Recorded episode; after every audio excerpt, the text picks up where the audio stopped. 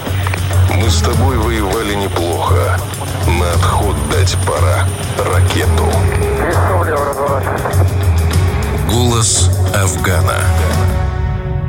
Виктор Иванович Сандецкий.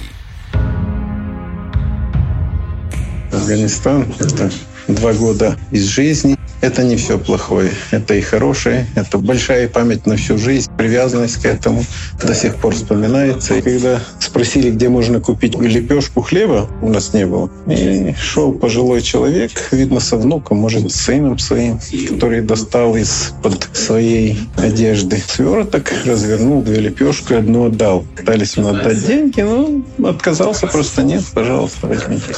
То есть народ это, да, у него воинственный, гордый народ, но это и очень щедрый и добрый народ. И если была бы возможность съездить, проехать по этим местам с удовольствием, я бы поехал бы, только за плечами имея рюкзак с едой и документы, с улыбкой на лице без бронежилета. Вот и все.